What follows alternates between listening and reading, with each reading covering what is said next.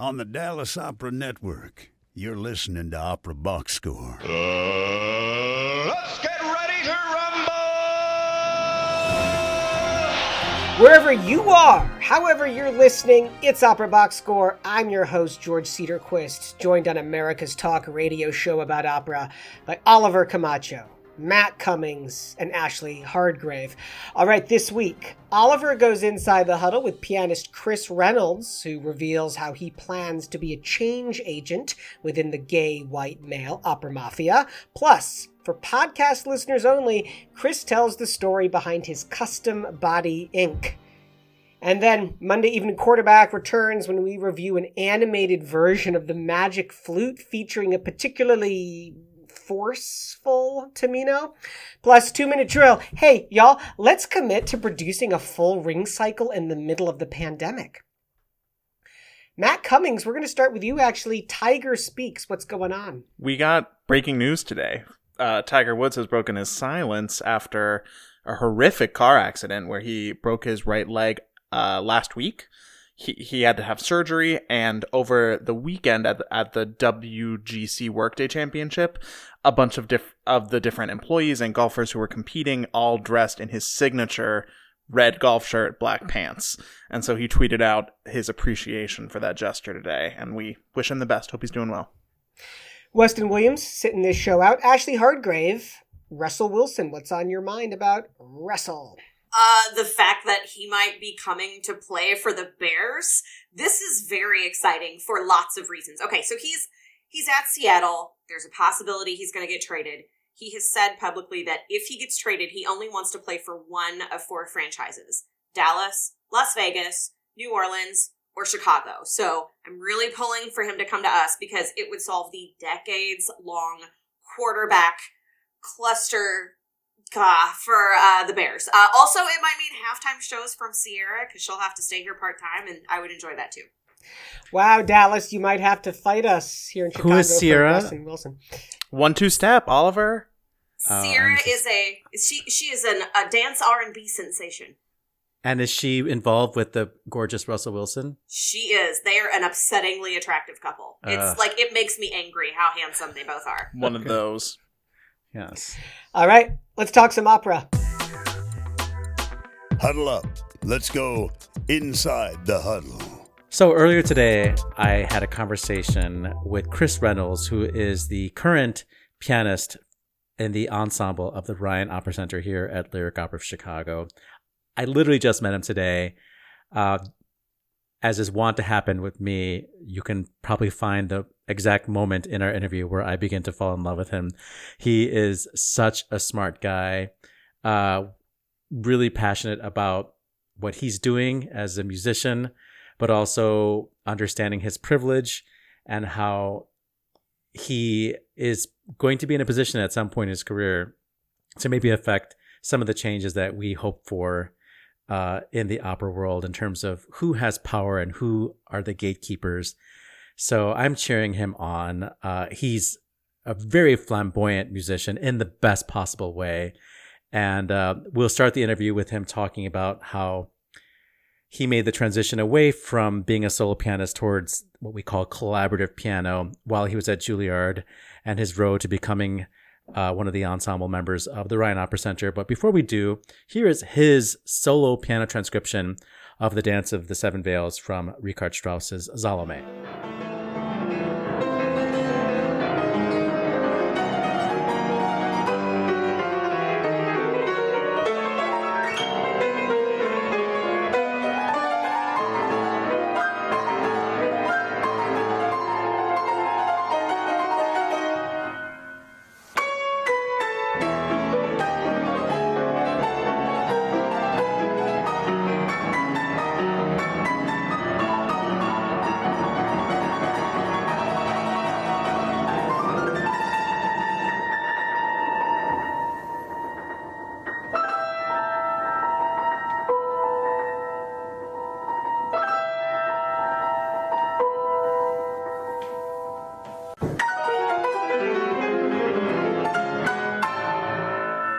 Will say is that there is between the, the solo pianists and the collaborative pianist a sort of like sharks and jets thing where you know the, the solo pianist sort of look at the collaborative pianist as like oh they sold out. The, so- the collaborative pianist look at the solo pianist as oh they're delusional. It's a juilliard produces a very sort of weird dynamic between the two degrees and as someone who has done both degrees at a certain point i was you know very kind of whiplashed about what was the path i was supposed to be going down um, and young artist programs, I had at a certain point developed in my head this idea that they were sort of the place where pianists go if pianists don't ever want to perform again.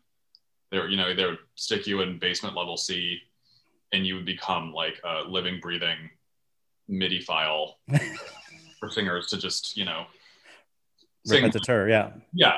Um, so I was like, oh god, no, that's that's not for me. Um, but then the realism of uh, having spent eight years at Juilliard and I'd run out of degree programs, so I had to, you know, man up and enter the real world.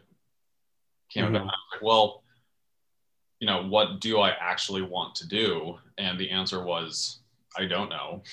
And the answer is still kind of, you know, who knows, especially now with the pandemic. But I'd realized that, you know, talking to my teachers, they'd all say, well, you know, you know, artist programs, they're not just if you want to spend the rest of your life in an opera house. They are easily the best way of just meeting all the best singers of your age and of your generation. And they're, regardless of what your ultimate career is, the best jumping off point to just learning how to operate in the real world under a much more carefully curated and controlled environment than you would get just you know freelancing in New York City. Um, and the Ryan Center was essentially the program that I had my eye on, mainly because of Craig Terry, because I had worked with Craig for four summers leading up to that in Germany. Um, and I really, really liked Craig. Um, I liked his sort of his humor, his sense of musical partnership. Um, he would always come to this festival to do the cabaret night. It was always really fun music. Um, and I knew he was in charge of the Ryan Center, and I knew that he was a actively performing pianist. Um, and so I figured correctly that this would be a place where I could go and have my interests considered not just as, you know, a rep, but as a pianist, where I would actually get to be able to perform. I would have someone there encouraging me to perform. Um, and I was right ultimately, which is great because really all I've done, ironically, despite the pandemic, since being at the Ryan Center, is you know record a new recital every two weeks. Um, yeah, so here I am a year and a half later at you know this amazing program, but I would not have not have guessed it. Hmm. I mean, for me, I think of pianists and you know scholars and coaches like Graham Johnson and Roger Vignoles and Irwin Gage and Geoffrey Parsons as like giants in the music world, you know. But obviously, they're people that we think of as collaborative pianists and not as solo pianists. Um, do you still have your eyes set on perhaps having a, a, separate solo piano career? Oh no! Oh, No. Okay. I just, you know solo piano versus club. The main difference, and it's it's sort of sad that you only realize this too late. There is a value placed on age. Like with solo piano, if you're not 18, winning the Van Cliburn, Mhm. doing these things, you've kind of aged out of the, that opportune window of you know getting there. Whereas with collaborative piano, it's kind of the opposite. It's like when I started auditioning for you know collaborative piano stuff at like Aspen, I was probably like 19, and everyone was like, "Oh, you're too young. No, we can't trust you. No, that's no, no, no." Hmm.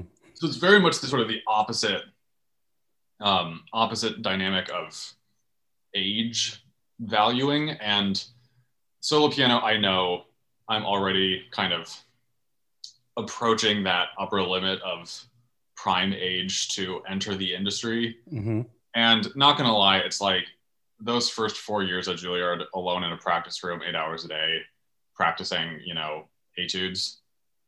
is not not the T. Did not. Hmm. I've realized that you know there's such a sort of the two things appeal to very different parts of my personality and i've realized in the ultimate sort of long run that being able to constantly make music with other people is much more what makes me happy. I have friends who love the being alone for eight hours a day in a practice room and i love that for them but it's just not ultimately not really my thing. And i still love playing solo music. I, I love practicing it. I love performing it whatever i can. Um, my last WFMT recital was all solo piano music but um, career wise it's definitely not something that i've ever really been drawn back to commit well, to. before we, um, well, I mean, because of the pandemic, I haven't actually had a chance to hear you as part of the ensemble in person yet. Um, but I get a sense about you from the available media that there is uh, that you are highly individualistic and that you um, your presence is known uh, for better or for worse. Like it's hard to not notice you uh, as the person sitting at the keys, you know, and that's not always a desirable quality. Um, but I feel like now that we are in this time of things needing to be visually interesting, Mhm. maybe that is actually important right now. Mhm. Um, we were going to talk about this story uh, about a pianist that you've that has influenced you, Mhm. uh, and I don't want to, you know, tip my hat too much, but or, can you go ahead and let's talk about this person and uh, formative experience? Yes, well, um, I grew up in the great Saratoga Springs, New York, which is, um, as some people might know, the summer home of the Philadelphia Orchestra, my childhood orchestra. And every summer I would go to SPAC to see the orchestra. And one of the of like season regulars back then was Jean-Yves Thibaudet, um, a great French pianist. And somehow all those summers I would always get backstage as a kid to meet him because I think my mom knew whoever was in charge of you know the VIP backstage access. And Thibaudet was incredibly like I, I think I was sort of expecting like oh he would sign my program and then Mhm. say like go away. But um no, he was incredibly nice and every single time would talk to us like 20 minutes, show me pictures of his like Ferraris. Ferraris. Oh yeah, yeah. Um I yeah. thought he just collected ascots. I didn't know he collected cars. um, you know, and one of the things that really struck me about him being, you know, a young gay kid. I don't even. I mean, you know, ask any gay person. Obviously, the question of like, when did you know you were gay? It's like, well, I don't know. I mean, I think at the time I didn't know I was gay, but you know, the the seeds were germinating in my mind, and I, I sort of sensed something about him on stage. He would wear these beautiful, like custom Vivienne Westwood suits with these like shiny patterns on the shoulders, and he would wear these amazing shoes, and his hair was, you know, sort of boy band esque you know, contour, and I loved that because you know I think I sort of was used to pianists showing up in the like coattails Hmm, and like a corpse, just kind of like, mm, Rachmaninoff, and then Yeah. Um, yeah. so it was something very kind of like eye opening to me about that. Like, wow, that's like, ooh, cool. Um, because I was sort of only used to women, you know, like Sarah Chang showing up in her beautiful dress, looking, you know, fabulous. Mhm. I, I, I asked him about it once. I was like, well, like, are you allowed to do that? to show up? And he's like, you know, I realized at a certain point that for men on stage, they're just such so much more limited about what how they can choose to express themselves with what they wear. Mhm. Um, and at a certain point, he just decided to, you know, wear whatever he wanted. And over the years, that idea has sort of stuck with me and changed with me.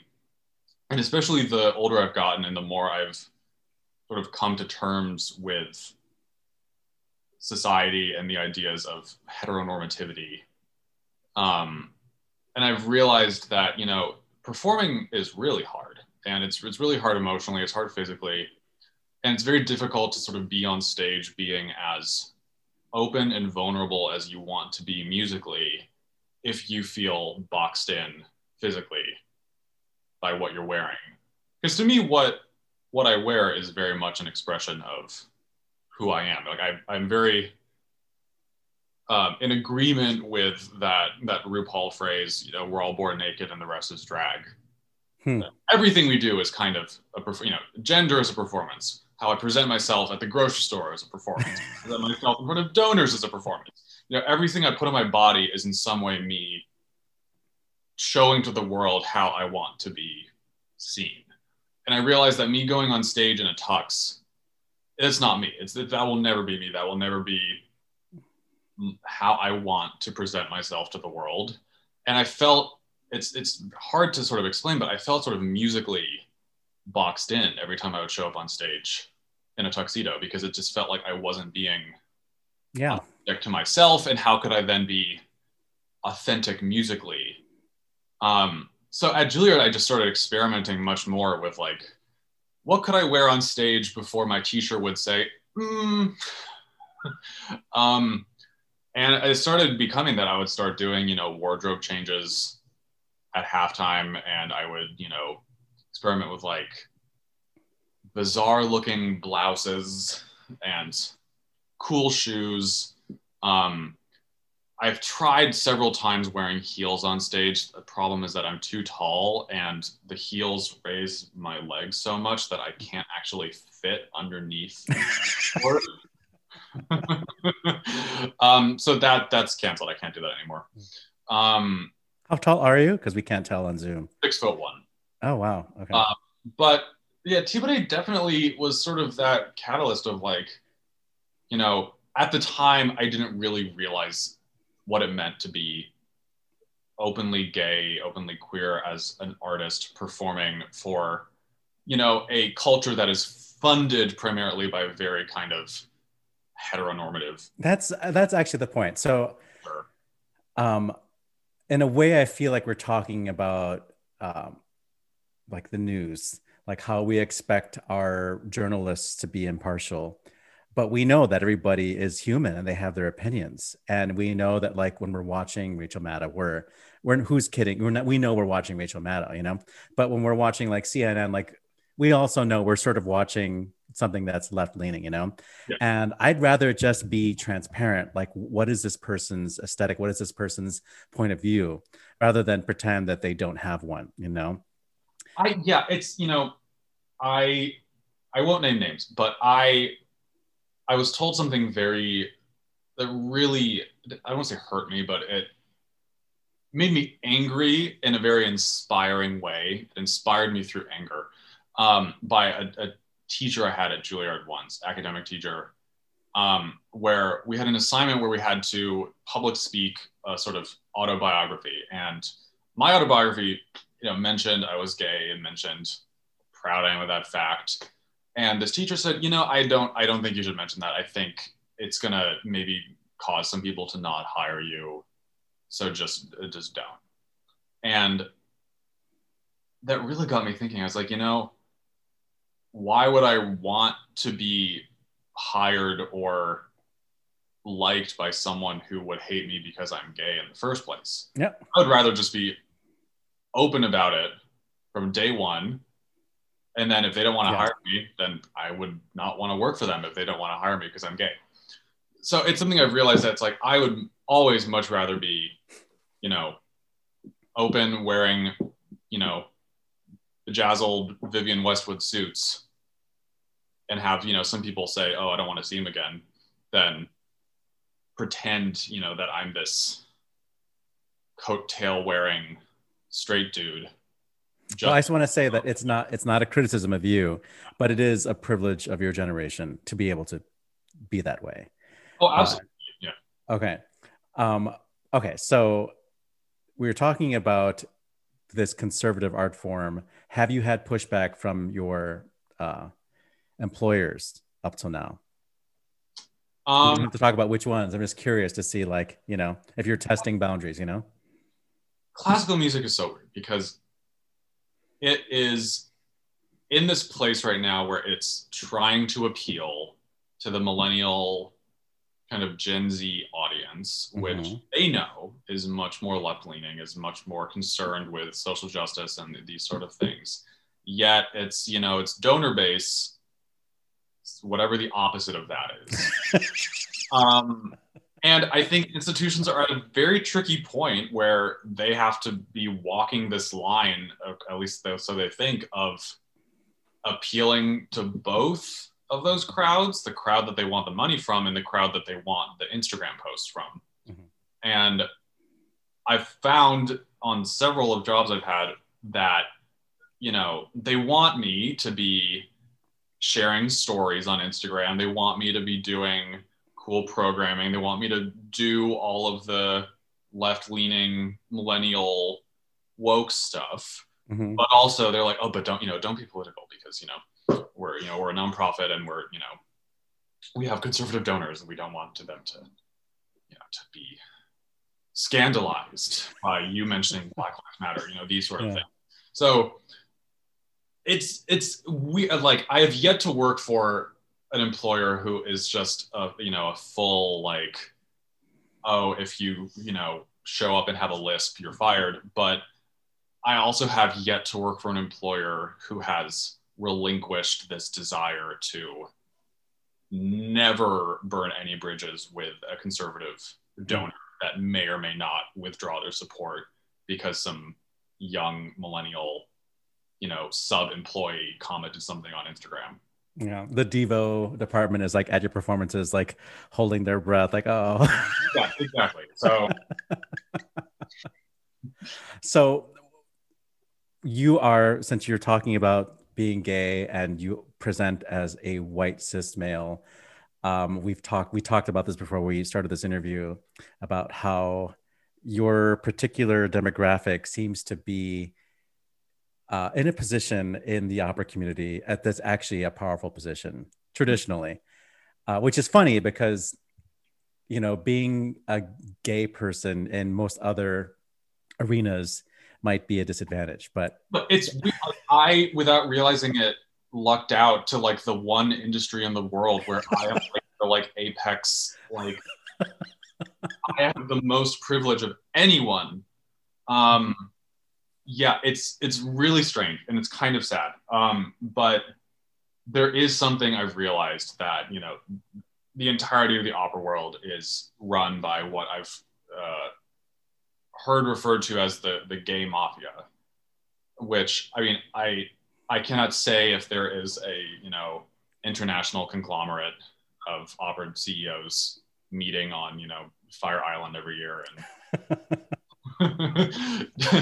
planning- Mykonos, come on we Yes. better taste on that yeah um, but I sort of I started to realize this at a certain point, and it started to make sense because you know as we've talked about, there is definitely the this weird thing where classical music doesn't want flamboyantly gay people, but also like there's so many gay people in classical music, um, and there is absolutely whether or not anyone wants to talk about it openly this idea that the positions in music whether it's you know conductors coaches directors anyone who is the sort of the gatekeeper of knowledge and power in music sort of has to be white Mhm. because white people are very uncomfortable with non-white people becoming those gatekeepers of this western art form i mean to the point that my first teacher at juilliard was korean and my middle name is kenji which is japanese because my mom is japanese and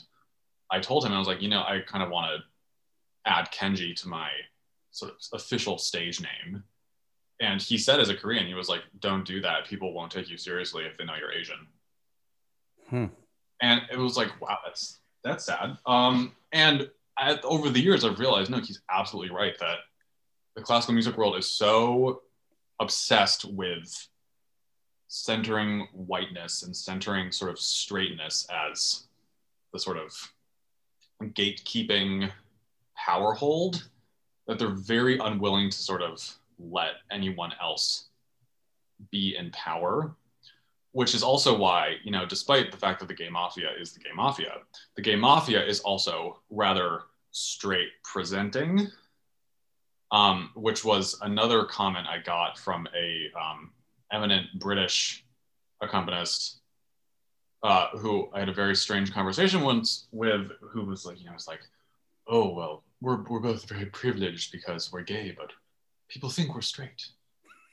So you know, it's it's so weird. It's all very weird. Um, and I've realized this that you know the, the gay mafia makes it very easy for people like me to rise and to get hired because it's kind of like the reverse of somewhere like Fox News where you know they might hire these attractive female anchors because the people in power are these you know kind of slobbery We call them sweaty old white guys. So old white guys who want the attractive women yeah, you know with lots of legs and lots of hair. sort Yeah. of became sort of the opposite in a lot of the op world, I think, where it's that the, the gay mafia wants the sort of good looking other gay guys to be the other ones in their circle, which is a, it's kind of a shame because there's so many amazing people who do exactly what I do who are not gay white dudes. Like Carrie Ann Matheson. Yes, exactly. Or, I mean, I just, I mean, in my class at Juilliard, the collaborative piano class, it was me and one other gay white dude, um, and then a lot of a lot of women. I mean, collaborative piano is actually a lot of women, Mhm. and all of the women in my class are absolutely overqualified to be in a lot of these positions, and they are going to have to fight ten times harder to be taken seriously as again the gatekeepers of music, whatever. Yeah.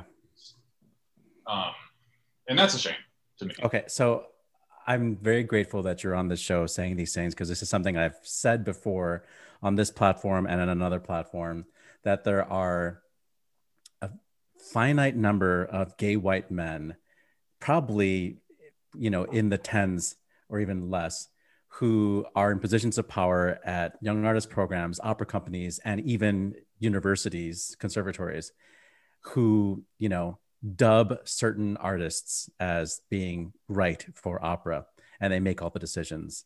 And that may be a reason why the american artist uh, as technically proficient as they are they're sort of hom- homogenous in terms of what they have to offer. Yeah. you would agree with that? Yeah, I I think it's it's a strange thing where to me queerness uh, as a umbrella term is all about being you know expressing exactly who you are on the inside on the outside. And like what better way is there to do that than music? Because music mm-hmm. is literally just like very audible expression of who you are on the inside and it's it's strange to me that so many of the you know these queer people in power value a kind of heteronormativity in the actual music making. Um because to me that's kind of goes against the um joy of being a gay person that because you know when you're gay you don't really automatically fit in with the kind of heteronormative box of society which to me makes it much more i think easy and comfortable to go on stage and just kind of be myself and make the music that i want to make. But because they're working within a patriarchal structure they think maybe this is how you can be gay and you know fit. And they don't realize hey we all are here. It's like you know uprising like the slaves uprising. I'm sorry to use that term you know like we could actually do this if we all agreed you know? Like it's it's i think it all just goes back to that donor problem of like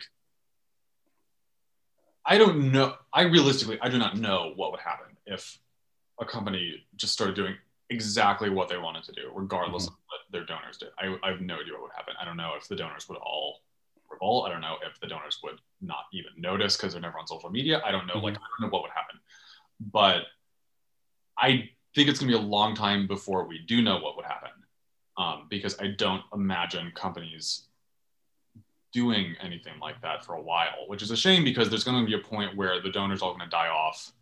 They're left with millennials who don't care because the companies never bothered to actually be open about these things. And well, uh, well, on a good note, uh, what are you working on right now with, with lyric or uh, independently that you would like to talk about before we run out of time over here? Um, well, at Lyric, we have uh, the gala coming up, which we just filmed. You know, what's one of the beauties of the pandemic is we can we pre-film hmm every performance.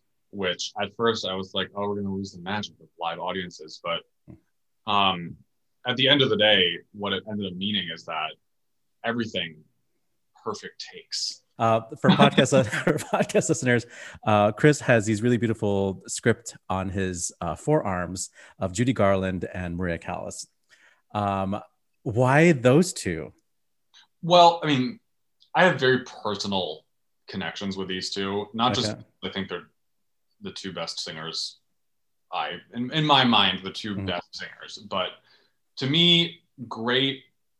It's what I've been getting to this whole time. That you know, music is about who you are on the inside, being released into the world. And to me, great singing is singing where the moment you turn on that radio, you know exactly who it is, and you know exactly who they are.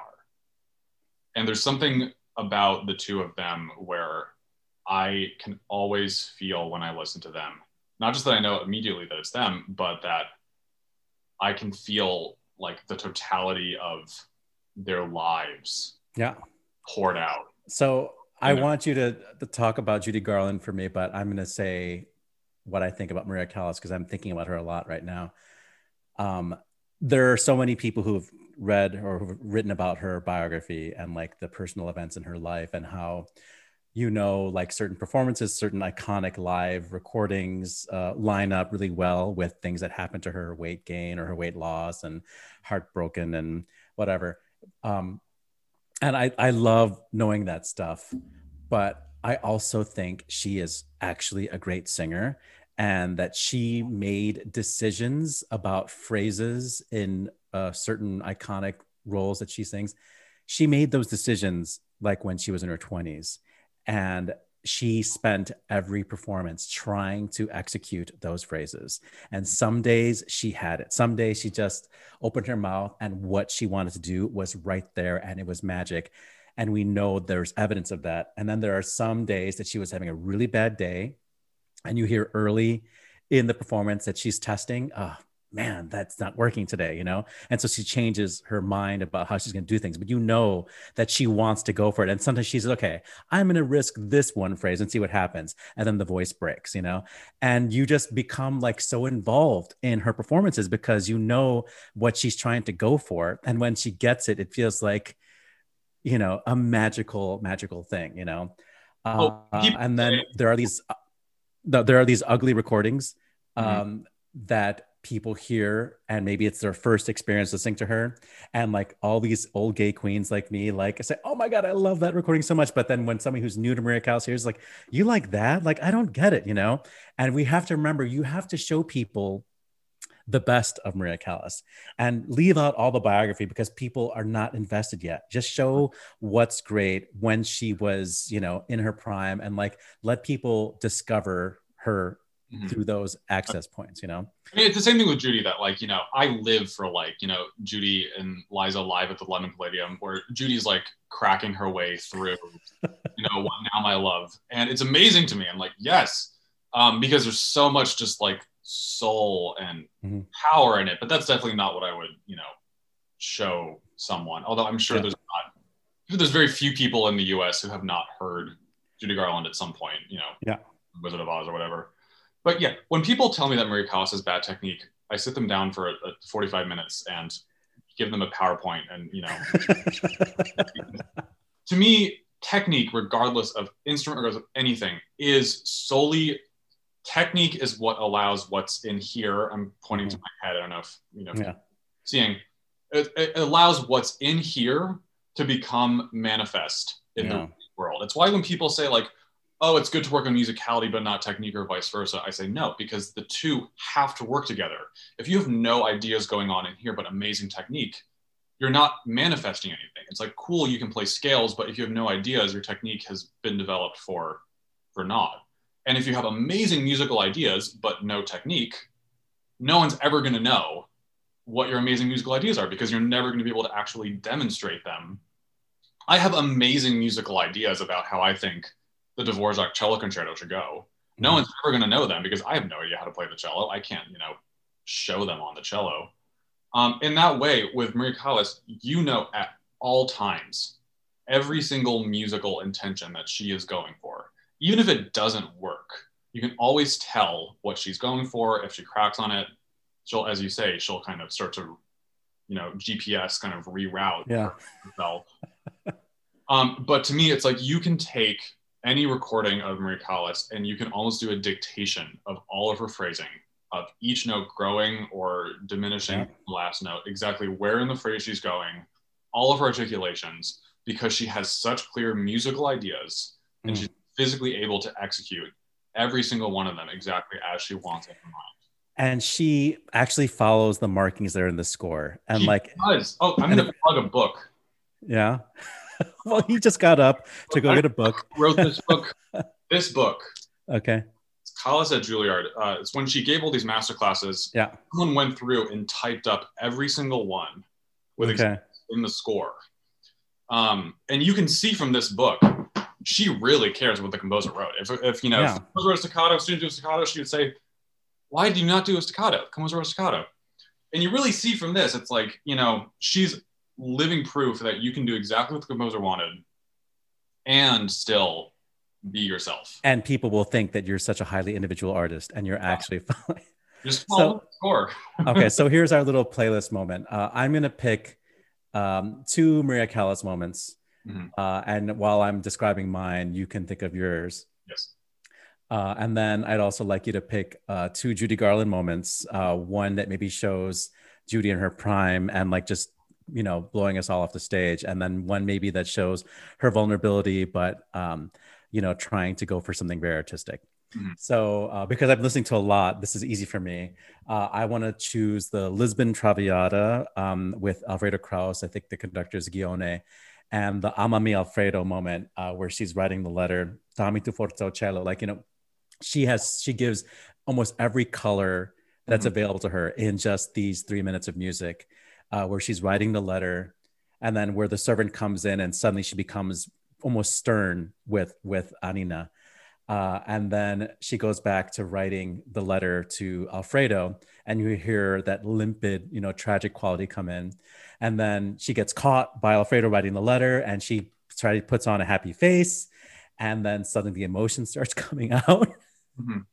And um, you know, she sings that big phrase, Mhm. Uh, the Amami Alfredo, and she takes a breath. I mean, she later on in her career, she began to do that in the middle of the Ama Mi Alfredo. She cuts it off, but she does it so that she can put as much steel into her sound for that big note with the orchestra swelling.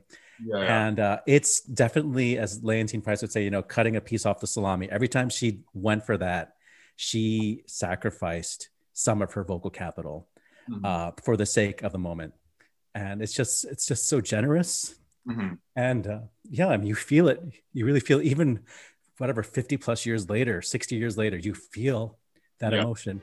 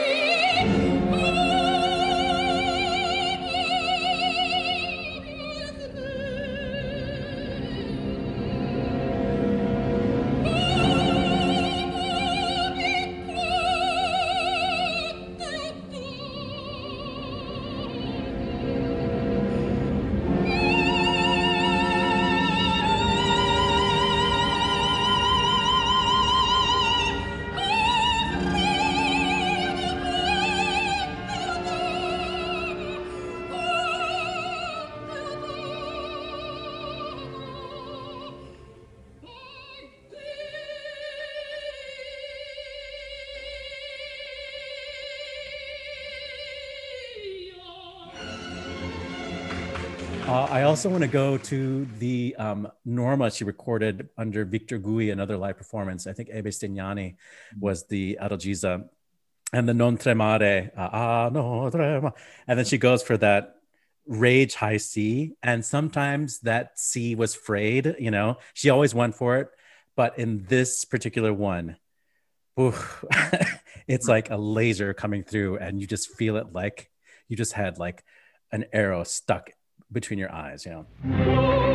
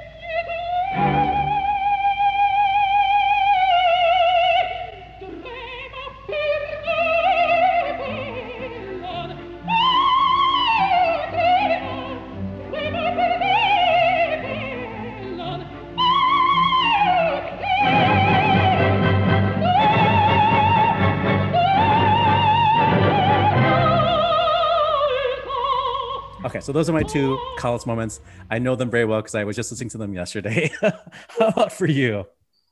Uh, I mean, I think the, the two things that most impacted me, um, my favorite recording of her, hands down, is 1957 Anna Bolena at La Scala.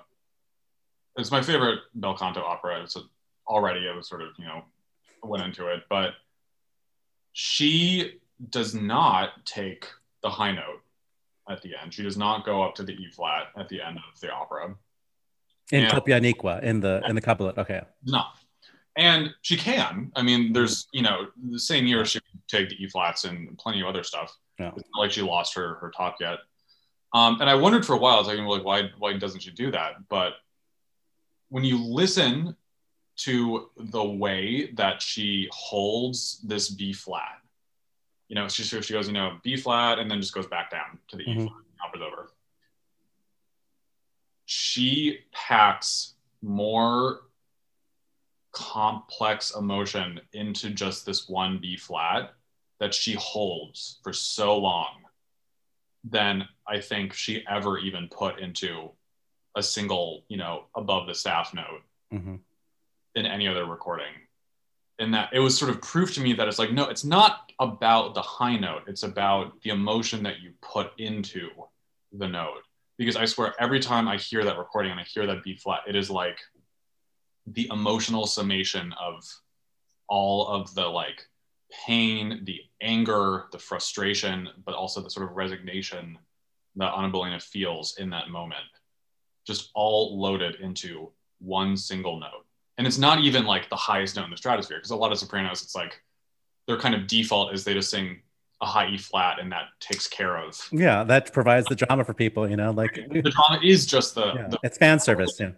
but to have the ability to on a B flat pack the summation of an entire character is like beyond me how it's possible.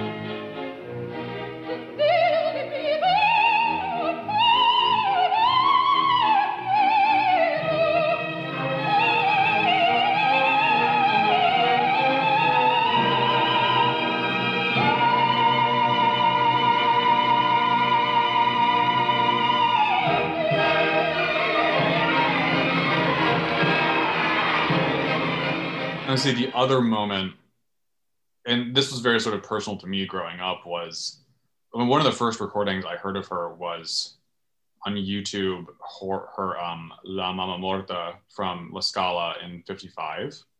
So it's the sort of the crackly live recording, not her you know, fancy studio recording.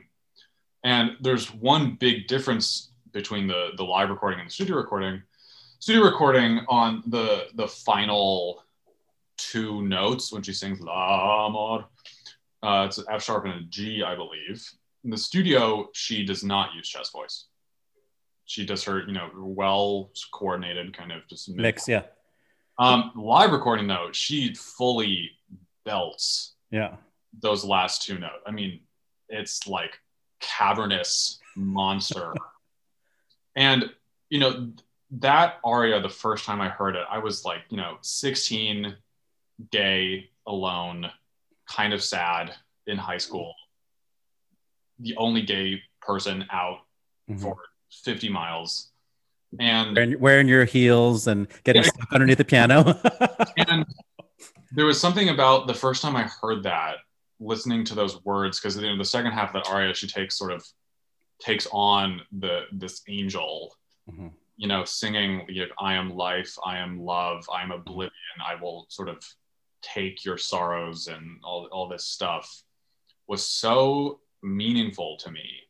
And then the way that she at the very end just basically like screams in her chest which to me you know the chest voice is the most sort of expressive soulful part of a woman's voice it's like we're not supposed to see it. It's like a, it's true vulnerability, you know? it's she just screams in her chest the words like you know i am love i mean mm-hmm. that i'm pretty sure just in two notes took me out of any gay teenage depression i had for the remainder of high school so like i mean that recording to me is kind of the pinnacle of that recording to show people because she sounds amazing i mean it's one of these times where she makes it through the whole thing no cracks no wobble, no no nothing Yeah. um, yeah, that recording, 55 La Scala. 55. Okay. That was that was that was the year.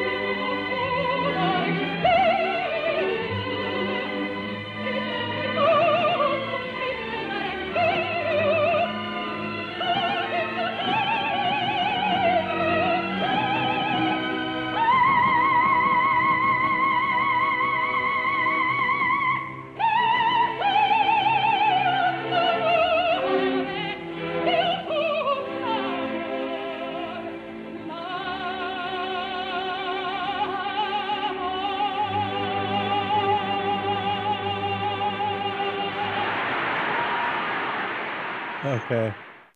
And can you do you? I know we're we're so out of time. I don't know if we'll be able to fit this in, but do you have uh, some Judy Garland moments that sort Yeah, of do the same thing? Two quick Judy Garland moments. Okay. Um, her at the height of her power Yeah. uh, on her show. I mean, a lot of her best stuff is on her show, the Judy Garland Mm-hmm. show.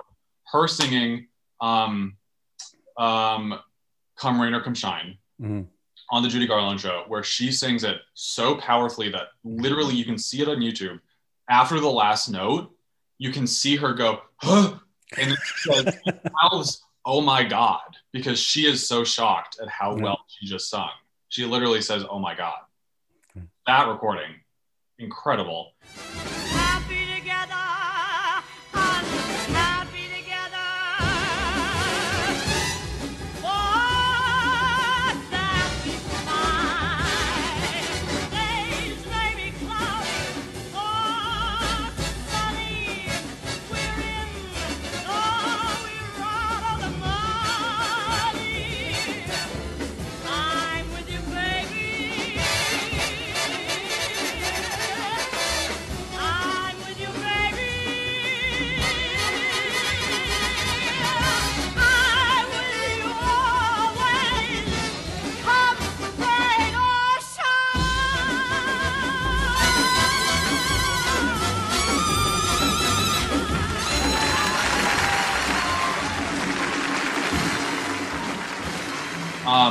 Then in terms of, I think that the sort of the other flip side, I believe this is also on the Judy Garland show, her singing Old Man River.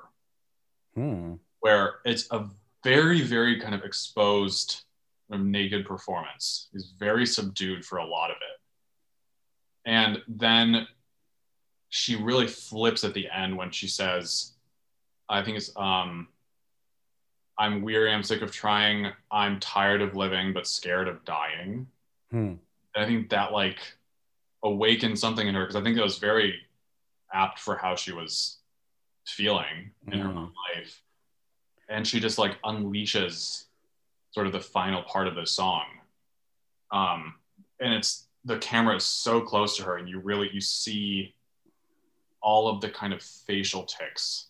Because I really feel like with Judy Garland, she wasn't ever acting; she was just like she was she was the song as she sang, and you could see as she sang these such painful words that meant so much to her, how it just transforms her. Um, and I love that. Yeah, so those are my two, my two Judys. Chris Kenji Reynolds. Um, I know I just met you like 50 minutes ago, but I know that I love you already. You're incredible. Thank you. You too.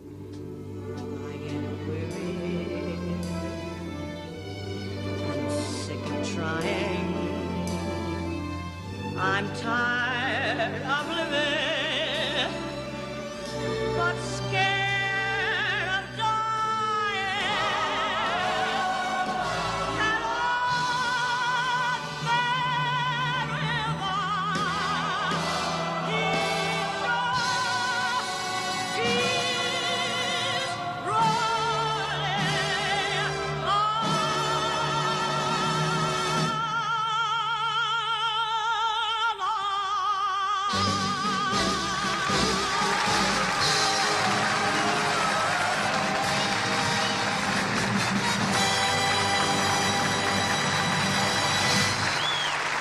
So that gala is called Magical Music Around the World. It premieres on March 21st. Uh, it's directed by Craig Terry and features the singers of the Ryan Opera Center and pianist Chris Reynolds. Pass or fail? Here's Monday evening quarterback. Ah, man, it's been a while since we've done Monday evening quarterback on the show. Before we get to that, a little more sports talk. Ashley Hargrave. Uh oh. Zlatan Ibrahimovic causing problems. Oh, Ibra. Uh, in a move that surprises no one, um, a white Swedish soccer player has been critical of a black American basketball player's political activism.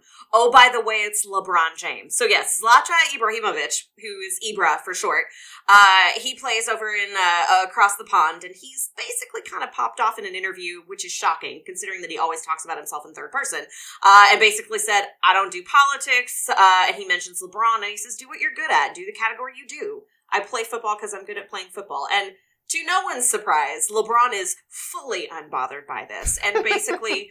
Once he found out, because of course it was like a huge news story for like a 10 minute, you know, window on ESPN, and basically he said, I preach about my people. I preach about equality. Um, I do this because I was part of this community at one point and they don't have a voice and now I get to be their voice. Basically, in the words of Damian in Mean Girls, uh, she doesn't even go here. So like, Ibra, sit down. Don't don't talk about this anymore. Ibra Ibra is like he's like the character on Joe Lasso. If you've been watching that show, Ted The- You mean Ted Lasso? Ted Lasso? Ted, Lasso. Ted Lasso. That's Clearly. I've been paying attention, but I am watching it. The guy with like the beard. He, he's sort of that Coach. attitude. Not coach. No, the player with the beard. The the the captain. of captain? The, team, the captain of the team. Oh, he's like okay. him, except that character has a heart. Hmm. Monday evening quarterback. It's been a while. Matt Cummings is going to set it up for us. We're coming back in style. If there were ever a time to resurrect Monday evening quarterback, it is for the staple of the Cummings family household in my childhood, which is the magic flute, but make it Thundercats. Uh, this was an animated Saturday morning cartoons adaptation of the magic flute that I used to rent from Blockbuster on VHS all the time that has like a bizarrely all-star cast of voice actors including Mark Hamill, the uh, Luke Skywalker as Prince Tamino in a semi-reunion with Star Wars' half-sister Joely Fisher as Pamina, uh, noted Shakespearean actress and Oscar nominee Samantha Eggar as the Queen of the Night, and Michael York from Cabaret, Austin Powers, and others as Sarastro. Just utterly bananas. It's so great. Now, if you're not familiar with uh, with where this comes from, so there were a series of uh, Saturday morning cartoons that came on. They were called the ABC Weekend Special, and they were on. You know, they started in like the late '70s, and they went, you know, for 20 years into like the mid '90s. So this was a two-parter. Uh, it went over two different Saturdays in With a cliffhanger. With a cliffhanger, uh, and then a previously on section at the beginning of part two. Uh, and this all happened in April and May of 1994 during season 16 of ABC's Weekend Special. But so they take the magic flute and adapt it liberally. The three the three ladies become three fairies, one of whom is two thousand years older than the other two. Uh, I my my exact I was telling the gentleman before we started that I I was taking stream of consciousness notes uh, as I was watching this this film and I basically just put for the three lady fairies uh, why are two dressed like hooker elves at a Ren fair and one is dressed like Mrs. Garrett from the Facts of Life incredibly accurate. Just like I promise you, so accurate. Papageno is a literal bird man. But what is like my Chester's fried chicken bird man like yeah he's a rooster And the whole thing is like 43 minutes long plus commercials, right?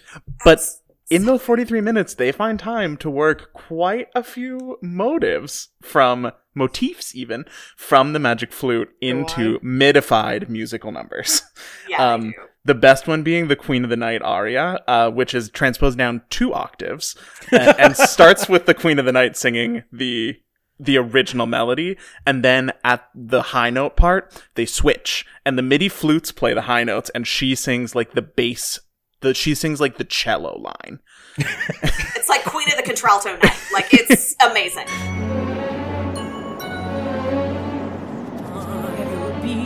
avenged. Sarastro feel my powers. Sarastro feel my powers.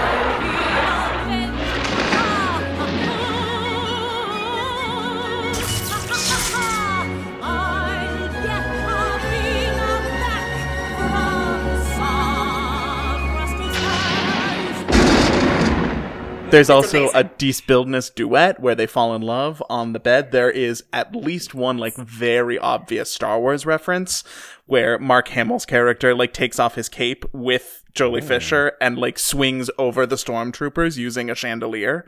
Um, just hijinks galore. But what is the text right there? It's super gross. It has weird sexual overtones. So Tamino is holding on to Pamina. he flings his cape over and grabs the chandelier to get them out of there. And he looks at her and he goes, I've always wanted to do this. And then she goes, Me too. I was like, What is happening? This is horrifying. At last I see your face so fair, a beauty that's beyond compare. Tamina, my hero. Come, let's flee this place, and I will protect you from all life's harms. Yes, you will protect me with your magic charms. Amina, Tamina, so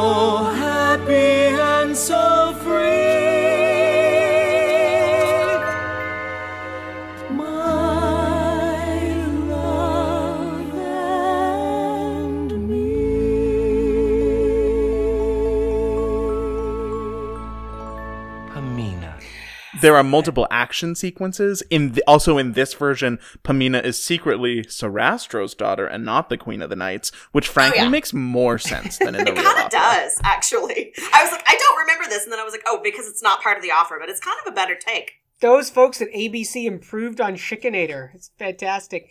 The the the singing style too is like straight like MT belt, is it not really? it's like it, i mean it's not even mt we're talking about like pop tracks with It's- midi backgrounds Yeah, it's it's as if the golden age listened to a lot of late '80s, early '90s top 40.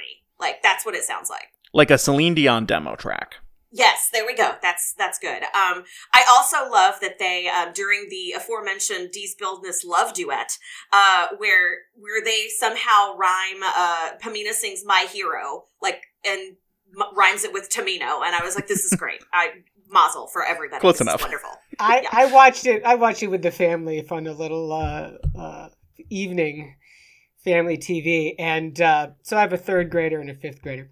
The third grader, uh, the fifth grader, I said, "So what do you think?" And he says, "This is so uncanon." he's got That's actually a great word. he's got discerning It's taste very, very, very disturbing. There's also a bizarre scene in which um, Tamino is in some sort of an inn and there's people drinking, and the Queen of the Night shows up and he says, Wait a second, the Queen of the Night doesn't meet Tamino in a bar? My, Yep. My third grader, when I asked her how she thought it was going to end, she was like, We all know it's going to end with true love's kiss. One, duh. Two, yuck. little she did said she true love's kiss. little did she know that it was going to be not the true love's kiss you were expecting stay tuned It's very, very. That's very, very true. Well, the link. Is it a Papageno Tamino kiss? I, I oliver didn't see you're it. spoiling the opera for everyone I listen. First of all, it's you know, are there some weirdly overt sexual overtones? Yes. Is there someone who is obviously a homosexual, even though they don't actually say it? Absolutely. I mean, and it's not But even michael york this time no, it's not Michael York. It's freaking Monostatos. Like I said, Monostatos is straight and after Pamina in the same way that Jafar was after Princess Jasmine in Aladdin. Like, I don't buy it. I don't buy it. well, you can stream it for free. We have a link on our website, operaboxscore.com. It'll take you back to 1994. Here's our call to action. Take a look, watch it, let us know what you think. Write into us, operaboxscore, gmail.com. And if you do, I'm going to send you one of our bespoke Opera Box Score beer mats so that you too can have a drink just like the Queen of the Night and Tamino in that bar. Two minute drill coming up now.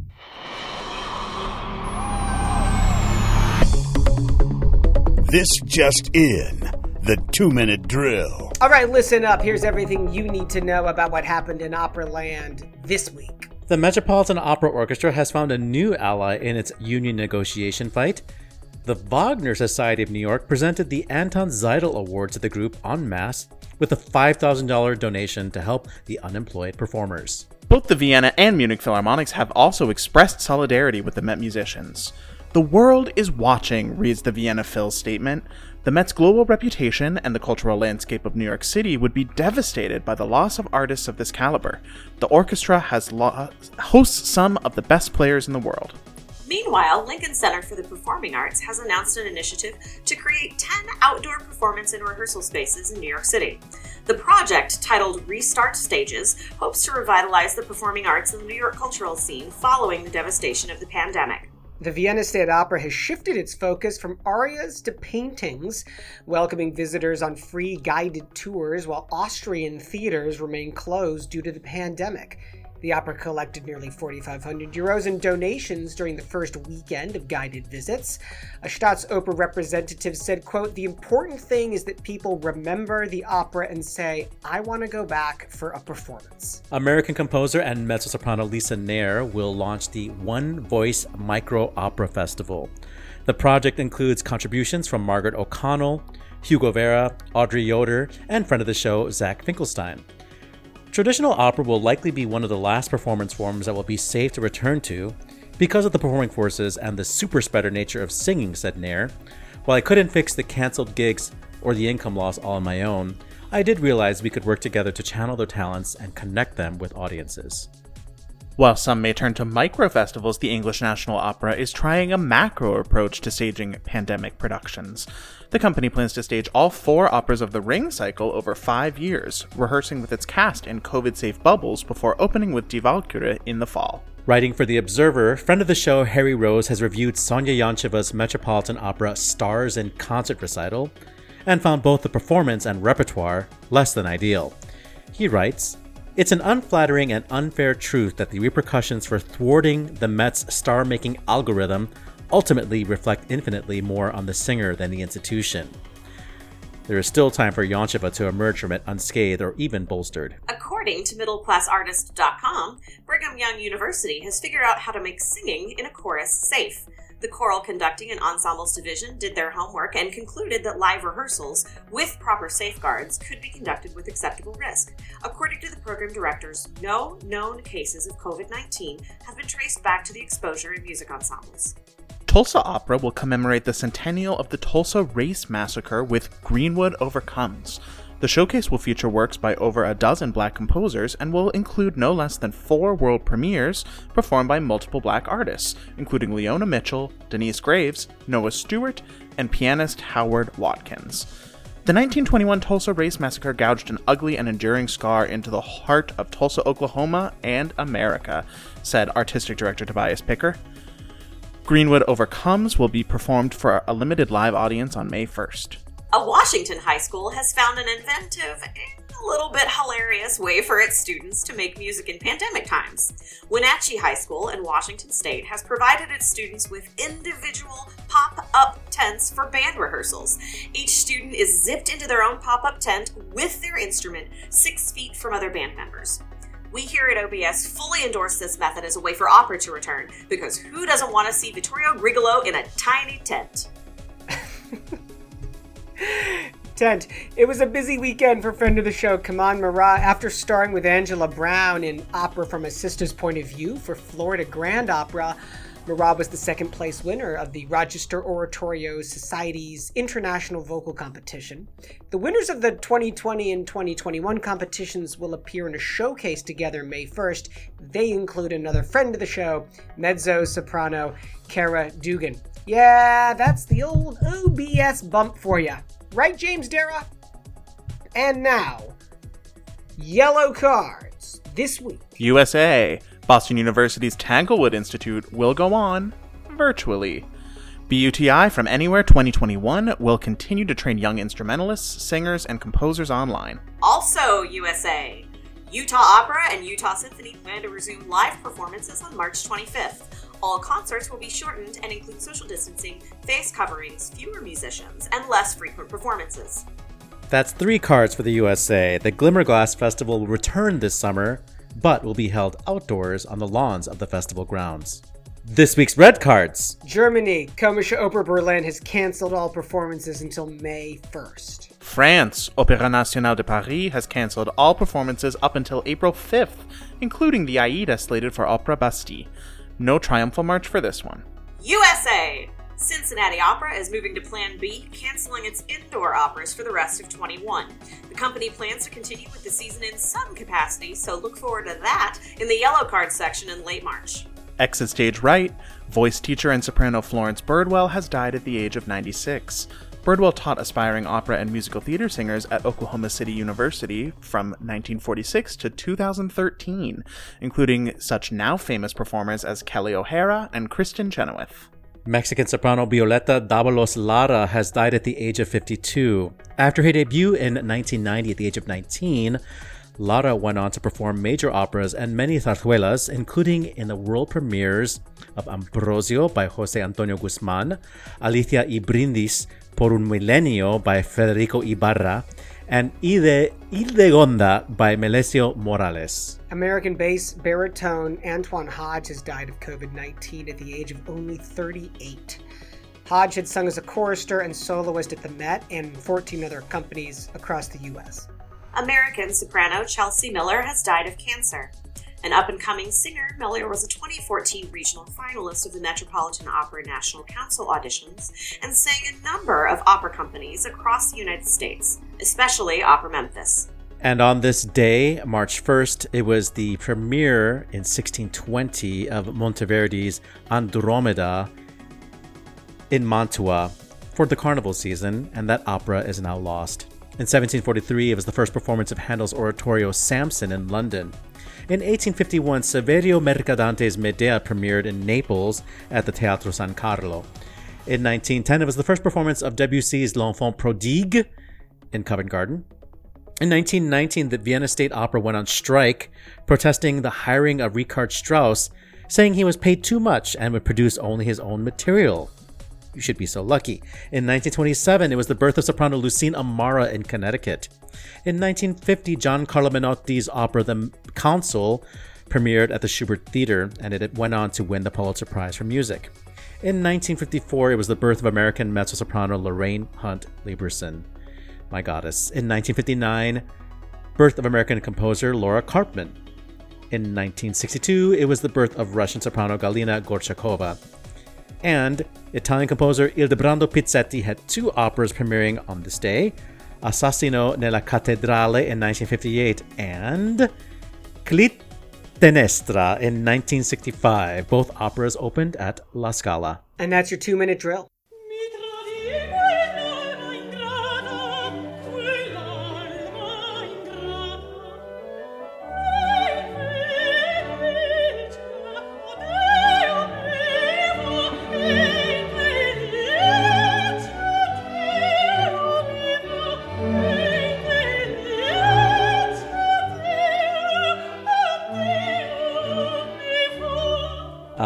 Uh, Lorraine Lieberson singing Mi tradì Donna Elvira's aria from Don Giovanni from that gorgeous Peter Sellars production, which has the Perry brothers as uh, Don Giovanni and Leporello. One of the first operas I ever saw um, because it was on TV.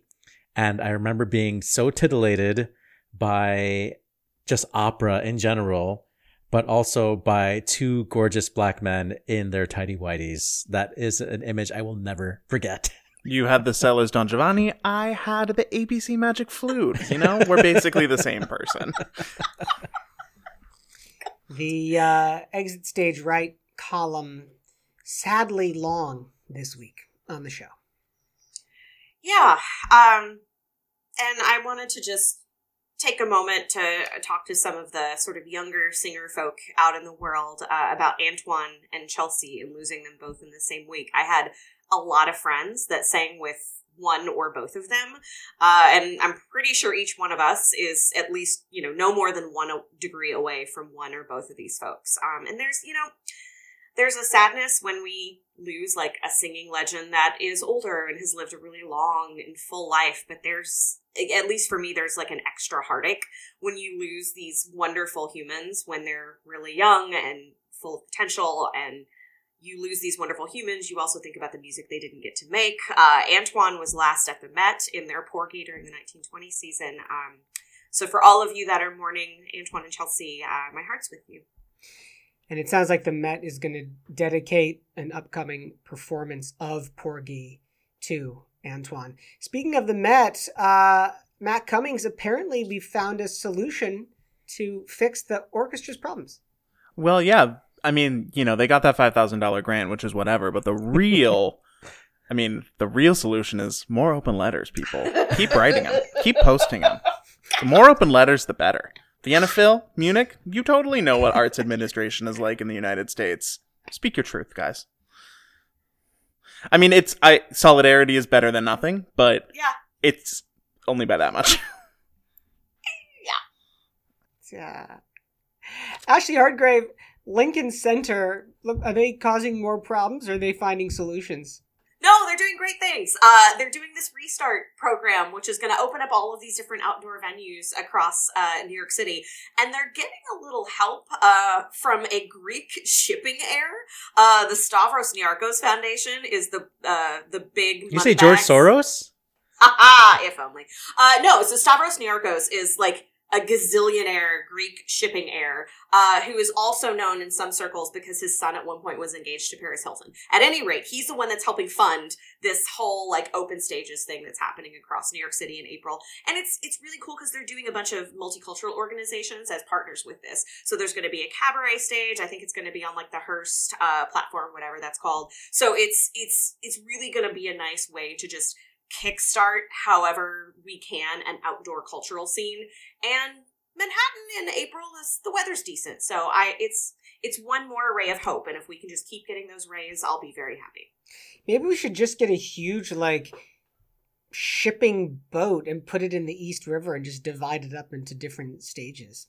stavros has those i bet we could borrow one That would be that would be cool. Opera on the barge. Opera on the we barge. could do Il Tabarro. There we go. Ilta There we Barjo, go. am Billy right? Budd would be part of that season, probably.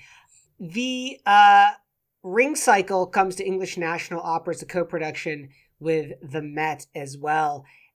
I, I am scratching my head about this. Fir- First of all, let me say, Richard Jones, who is at the head of this production, one of my all-time favorite directors, probably not shared by the panel. Maybe I'm wrong. Uh, would die to see anything that that man directs. Uh, over at ENO, Annilese Miskimmon, who's the uh, artistic director, been there a year or two, possibly three years.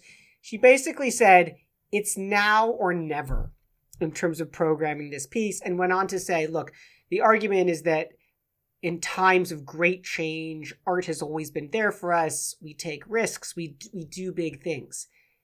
This certainly seems like a big risk, and I'm trying to figure out if it's foolhardy or not. I mean, I certainly hope it's not another Lepage ring that is much heralded and um, not much beloved. i But- mean points for boldness though Yeah. you know points for points for giving people something to look forward to i i lean towards foolhardy but i wonder if that's just my cynical negative gut reaction um but we'll we'll see Well, I think you have to look at the timeline on this as well, right? Like you don't just decide to do the ring cycle on on a Monday in March. Clearly, they would have had to have made this decision when Miskimmon came to the helm of ENO, was talking to the Met. So this is this is in the before times we're talking about. So the real decision was like, are we going to pull the plug on this, or are we going to um, double down, and are we going to go ahead and and do it? But we're not talking about the Lepage production and you know what did we lose financially to have that production and do gimmicks ever work? Has there ever been a gimmick like the machine that has worked in opera that has made the opera better and that has changed people's idea about an opera, you know? I Well, feel I like the fan I feel like the fan base for the ring is you know dedicated specific yeah, and they're dedicated enough to see a production no matter what. And I feel like the machine was an effort to make the ring more accessible and to get new audiences to come see it because of the machine. But did they? They never really got it to work that well. And I remember it was dangerous when they first started it. People were like falling off it. It certainly like was never able to do anything like Look, what look, the, uh, publicity The, was. the, Robert Lepage production taught us what we already know now in this pandemic is that the art is only as good as the technology which presents it, right? get the sharpie george get the sharpie make your point There we go. Gonna get the sharpie out. The art is only as good as the technology that presents it, right? We're doing shows, live streaming, digital films, right? But if the tech sucks, we cannot get to the heart of the story, to the narrative, to that personal connection. That was the problem with the Robert Lepage ring. Richard Jones will not make that same mistake. If you've seen his work, he will not make that same mistake. And I don't think ENO is going to let him make that same mistake. And frankly, I don't think the Met is going to make him make that same mistake as well. We are at the beginning of a five year journey here on this production. Very excited to see, you know, if this ends in tears or not. Looking at um, uh, on this day, I was surprised to see that like three of those pieces, two of which I've directed and one of which I've, Drink. I have a Drink. connection to, right? Drink So- more than once. everybody's direct everyone's directed the console that's that's no big deal uh debussy's l'enfant prodigue which is the, it's an oratorio really totally nutty piece and mercadante I just did a, a selection from I Due Figaro by Mercadante. That old chestnut. Good call. Bad call. On Opera Box Score. We're going to wrap the show up. Uh, Oliver Camacho, good calls, bad calls? What do you got for us? Okay, so one musical good call, and I hope Weston you can include this in the show. Uh, I can get uh, Jonathan McCulloch to write us a press release, but I don't know if I can get a-ha to write us a press release. Uh, I mean, a, a release form. Um, Jonathan McCulloch did his own. I love where you're going with this. cover on Take on Me with acoustic guitar. I assume he's accompanying himself. Uh, let's take a listen to it. It is so, so sweet. I'll be coming for your love, okay?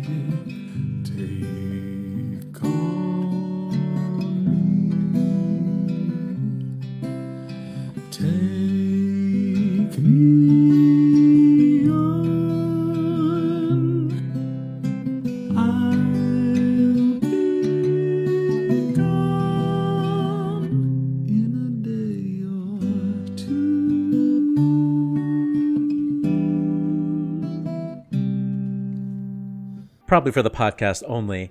And my other good call is Josh O'Connor in a tuxedo, which is my new Kryptonite. sexual or my new sexual orientation. he looked so good and like it was such a weird show last night. There were lots of like bumpy moments and like Daniel Kaluuya was like on mute for his acceptance speech and it was like oh embarrassing and Catherine O'Hara who I love she was trying to do a bit. I think she was trying to do a Wait, you're bit. saying that you're saying that people in the TV industry screwed it up on Zoom? yeah. Yeah. It's the Golden Globes though, so The- like the, Emmys were much smoother from uh, last year. But anyway, um they had to Jo- live up to their wild card reputation somehow.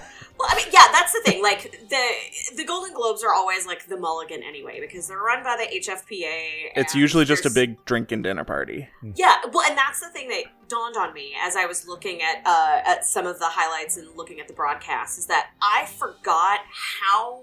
First of all, the Golden Globes is my favorite of the award shows because I love drunk celebrities who are uninhibited.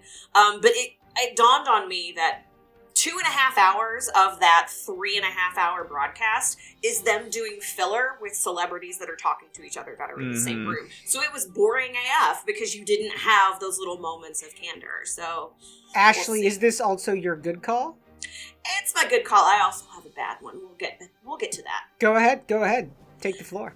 Oh lordy. Um. So in this uh, closing of Black History Month, uh, we've had a lot of folks that have really done right by the community and to help raise awareness uh, of the community and the art in that community. Um, Oberlin is, at least this week, not one of those folks. Um, it's been talked about in a lot of singer circles and musician circles. You're probably going to be sick of hearing about it by the time the show drops, but there was a concert poster that was released uh, for Oberlin's celebration of black artistry, and there were five headshots on the poster. Guess how many of those artists were black? Guess how many of those artists were white? I understand that there are good intentions, but the optics of this is is really really poor, and I'm I I shuddered when I saw it, and I'm a little embarrassed, and I hope. I hope these things don't keep happening because it seems like it's two steps forward, one step back. Well, just in their defense, they are uh, a pretty diverse student body, and they That's did do this even weirder. Yeah. yeah, and they did a, a series of Black History Month concerts, and I think this was like the last one.